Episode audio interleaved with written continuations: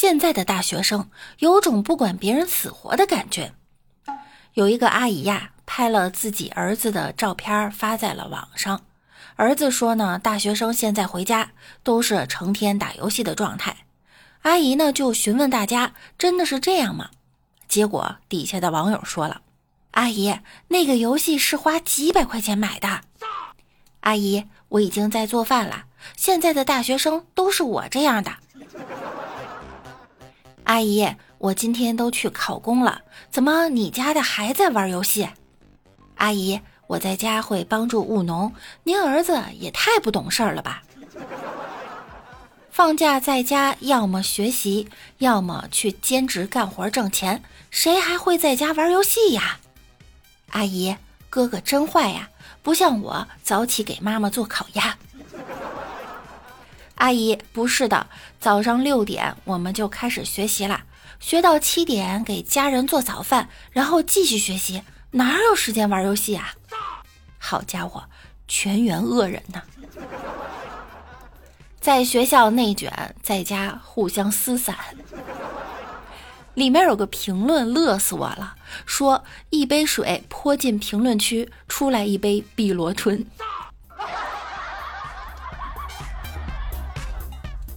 如果你年轻的时候只知道享受生活、享受美食、享受爱情，那么等你老了，你就会发现呀，你基本上就没什么遗憾了。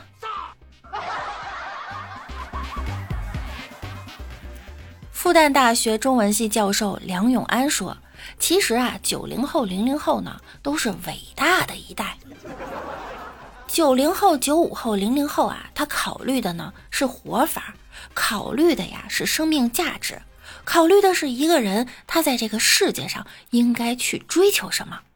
再过个十年、二十年，到他们三十五岁以后啊，就开始变得伟大起来了。该说不说呢，整顿职场还是需要零零后啊。有零零后说了，大家团结起来。咱们只找双休八小时的工作，市场就会迎合我们。哎呀，要说起零零后的工作现状，有网友说了，还记得我在上海做中介的时候，老板呀非要我早上六点起床陪他跑步。那天实在是太困了，一不小心跑着跑着就踩到他了，然后就拉到他裤子了。谁能想到？四十多岁的人了，他还穿蜡笔小新的花裤衩儿。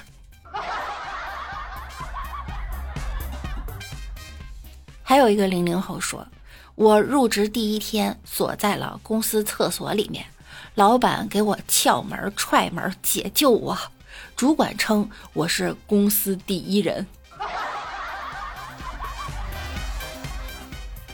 我第一天上班。老板让我去地下车库接一个客户，我说我害怕车库有鬼，我不敢去。老板说：“好吧。”我第一天上班，为了找老板签字，抄近道，火急火燎从新挖的花坛蹦过去，结果腿陷进去了，扯半天才扯出来，一脚的黄泥巴，我还哭了。老板过来，忍着笑着说：“慢点儿呀，我又不会飞走。”到了下午，出去买东西，怕丢了东西，把办公室的门给锁了。买东西回来的时候，两个老板在门外站着等我呢。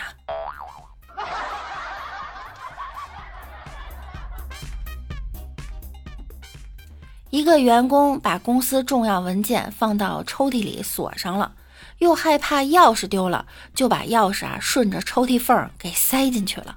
好，这下倒好了，钥匙不会丢了。然后全公司撬抽屉。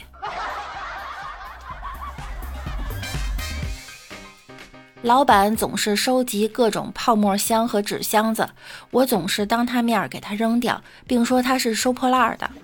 还要让他自己把箱子扔到楼下垃圾桶，你挺厉害哈。还有一个网友说，面试结束出门把人家公司灯给关了。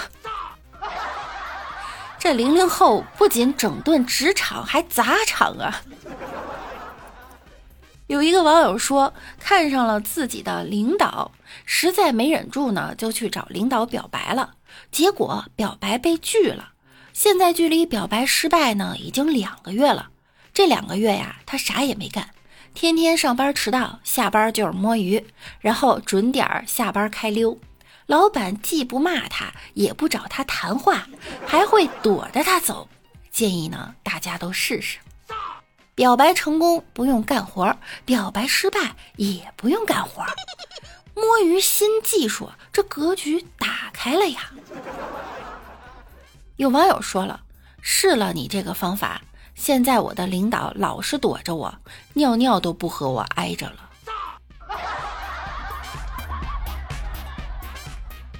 好吧，本期节目到这儿又要跟大家说再见啦！记得点击关注以及订阅我们的节目，那我们下期再见喽，拜拜啦！